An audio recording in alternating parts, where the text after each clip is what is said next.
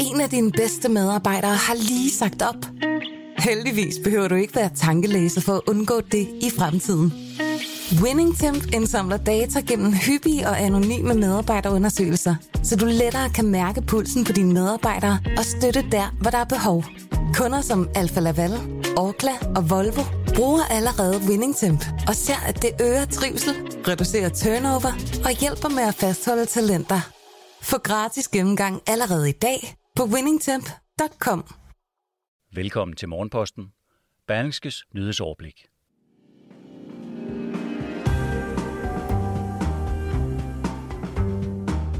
Det er fredag, datoen siger den 19. november, og Morgenposten har i dag følgende overskrifter.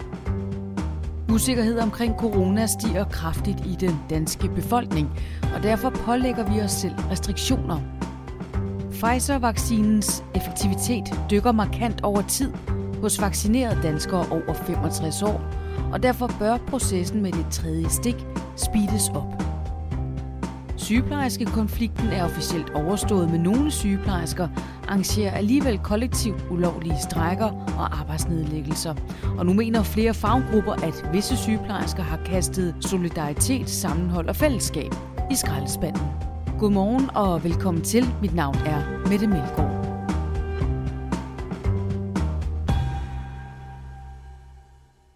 Vi lægger ud med Jyllandsposten. Bredt i den danske befolkning stiger følelsen af coronavirus som en trussel kraftigt, og det får danskerne til frivilligt at pålægge sig selv restriktioner. Det skriver avisen på baggrund af den seneste HOPE-rapport fra Aarhus Universitet.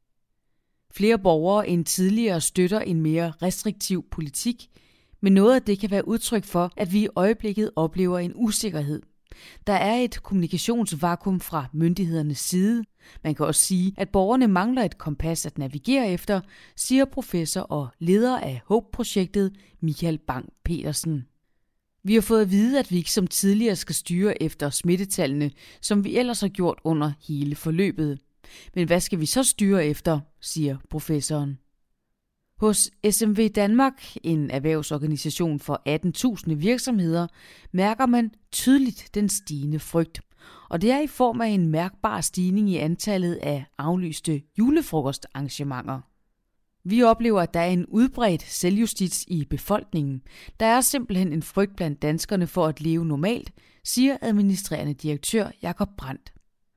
Samtidig mener to coronaeksperter, at indgreb og restriktioner bør overvejes seriøst. Solidaritet, sammenhold og fællesskab er kerneværdier, som fagbevægelsen normalt fremhæver som altafgørende i konflikter om løn og arbejdsvilkår. Men nu mener faggrupper, at visse sygeplejersker har kastet dyderne lige ned i skraldespanden. Selvom sygeplejerskekonflikten officielt er overstået, så arrangerer sygeplejersker kollektivt ulovlige strækker, arbejdsnedlæggelser og opsigelser uden om Dansk Sygeplejeråd. De er utilfredse og vil ikke vente på, at den nedsatte lønstrukturkomité kommer med forslag til lønændringer. Reguleringsordningen er indrettet med en samlet lønpose, som betyder, at lønstigninger til en enkelt faggruppe i den offentlige sektor vil komme ud af alle andres lommer og derfor vækker visse sygeplejerskers krav ikke lige frem begejstring hos FOAs Social- og Sundhedsafdeling eller Fængselsforbundet, hvis medlemmer tjener mindre end sygeplejerskerne. Heller ikke hos Jordmorforeningen mener man, der skal gives en ekstraordinær lønstigning til en enkelt faggruppe. Men efter formand for Dansk Sygeplejeråd Grete Christensens opfattelse, er det en misforståelse, at sygeplejerskerne kun vil have lønstigninger til sig selv Det er blevet dyrt og besværligt at få varer på hylderne. Mange steder håber containere sig op i havene og ved havnene. Flaskehalsene i den globale forsyningskæde har nemlig ramt hårdt. Men der venter også en anden trussel, der risikerer at gøre problemet værre i USA, hvor det allerede står særligt slemt til, det skriver Finans. Næste år skal havnearbejderne på den amerikanske vestkyst forhandle ny overenskomst og det har tidligere resulteret i lockout og arbejdsnedlæggelse. I 2014 og 15 fik det havne til at gå noget nær i stå. Og sker det igen ved sommerens forhandlinger, vil det puste yderligere til fragtkaoset. I den situation, vi står i lige nu, så er det ekstra vigtigt, at vi finder en god aftale, som sørger for, at der er medarbejdere nok til at servicere mængderne ind og ud af landet, siger Mærsks havnedirektør Morten Engelstoft. Vi skal videre til dagens lydartikel fra Berlingske.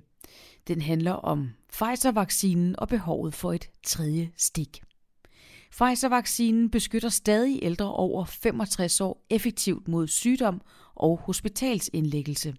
Men de seneste tal fra Statens Serum Institut indikerer, at beskyttelsen mod smitte dykker markant over tid. Professor Allan Randrup mener, at tallene betyder, at udrulningen af tredje stik skal gå hurtigere.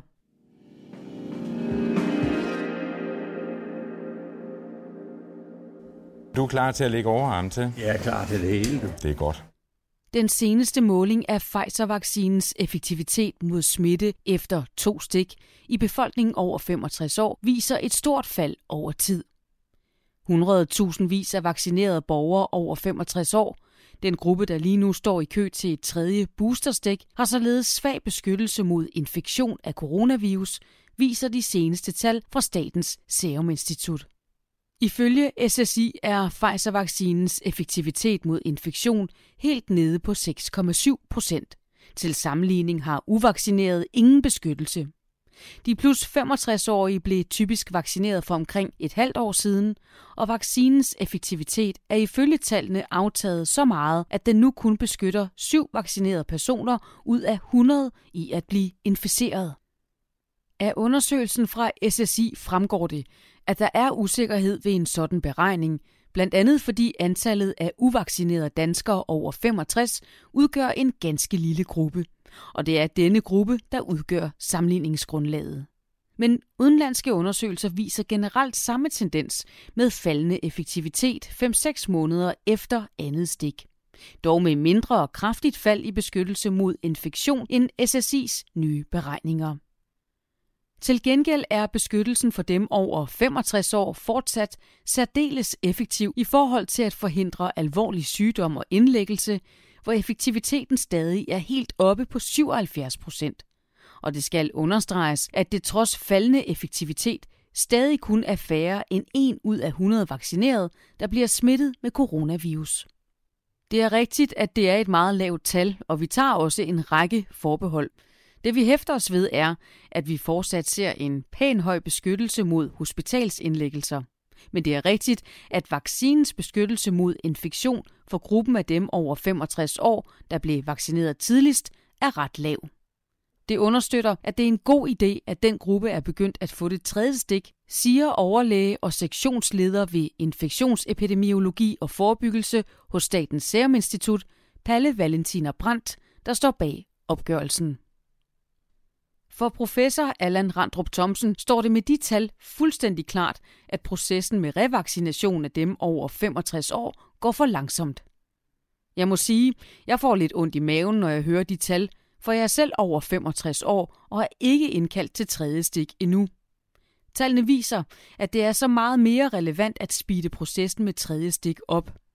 Jeg forstår ikke, hvorfor det går så langsomt med at få rullet det tredje stik ud, siger Allan Randrup. Således uddrag fra dagens lydartikel fra Berlingske, og den findes også i dag i sin fulde længde på berlingske.dk. Artiklen er skrevet af Rasmus Karkov. Et af kommunalvalgets helt store dramaer udspillede sig på Frederiksberg, hvor borgmester Simon Arkesen under stor mediebevågenhed måtte afstå borgmesterposten til en socialdemokrat. Natten til torsdag, da de personlige stemmer i kommunen var blevet talt op, blev Arkesen så udråbt som kommunens største stemmesluger. Det er også rigtigt, men sammenligner man hans personlige stemmetal med tidligere konservative frontfigurer på Frederiksberg, er billedet et helt andet. Der er altså en markant forskel på Arkesen og andre i kongerækken, og det er der ifølge flere eksperter en helt åbenlys forklaring på og det drejer sig om Arkesens boligsag. For selvom han blev renset af Erhvervsstyrelsen, er sagen stadig frisk i vælgernes hukommelse. Det ville næsten være naivt at tro, at boligsagen ikke har spillet en rolle, siger en ekspert.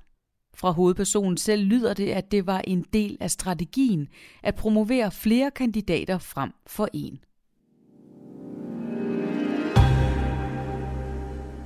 Morgenposten slutter med en businesshistorie. Med et nyt køb har Novo Nordisk foretaget opkøb for over 50 milliarder kroner under pandemien. Siden 2018 har medicinalkoncernen opkøbt for omkring 60 milliarder, så opkøbsbølgen har særligt rullet samtidig med corona, ja, det skriver børsen. Det drejer sig om køb af det amerikanske biotech-selskab Dicerna for 21,6 milliarder. Novo Nordisk indgik et strategisk partnerskab med Dicerna i 2019, og opkøbet tilføjer en ny teknologiplatform, der giver nye angrebsvinkler til sygdomme, både dem, som Novo allerede fokuserer på, men muligvis også nye. Aftalen er godkendt af ledelsen og bestyrelsen i Dicerna, men der er stadig mulighed for, at andre kan byde. Vi kan ikke spekulere i, hvad der ellers er af interesser. Det må være for andre selskaber at beslutte, siger koncernfinansdirektøren i Novo, Carsten Munk Knudsen.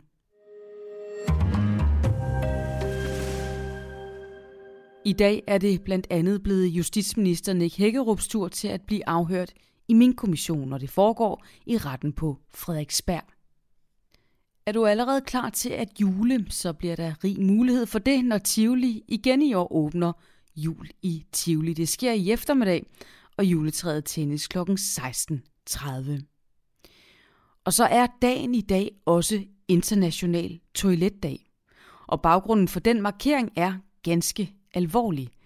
3,6 milliarder mennesker har nemlig ikke adgang til et ordentligt toilet, og derfor er de i stor risiko for at blive syge og dø af smitsomme sanitetssygdomme som kolera og tyfus. Morgenposten runder af for nu, men du kan også lytte med både lørdag og søndag begge dage fra klokken 6. I morgen lørdag er det Jon Kaldan, der står for Berlingskes nyhedsoverblik. Jeg hedder Mette Melgaard. Rigtig god weekend.